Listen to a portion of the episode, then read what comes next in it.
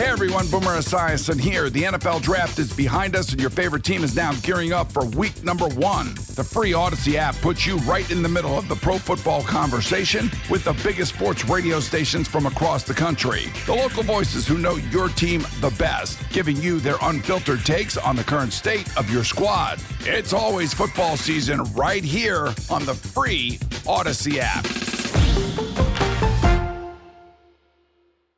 Rangers couldn't get back to the 500 mark after a 4 2 loss to the Giants in San Francisco. Texas managed just four hits in the game. Righty Logan Webb stymied the Rangers on three hits, allowing two runs. One of them earned a homer by David Dahl while fanning 10 and walking two.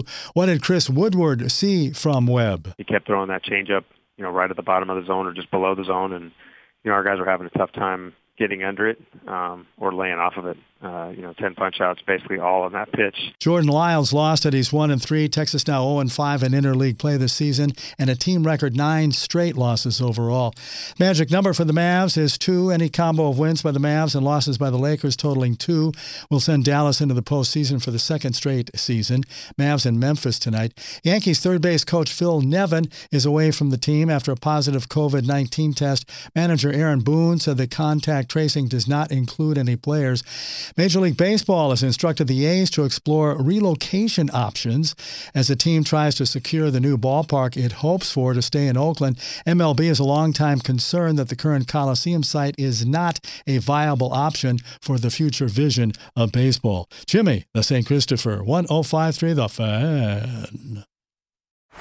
Baseball is in full swing. NBA playoffs are heating up, and your NFL team is gearing up for training camp. Listen to the latest on the teams you love here on the Audacy app. The biggest sports radio stations in the country, providing unrivaled local coverage of their teams, all in one place. Exclusive interviews with players, coaches, and team executives, streaming live and always available on demand. Stay in the know with your favorite teams right here on the Audacy app.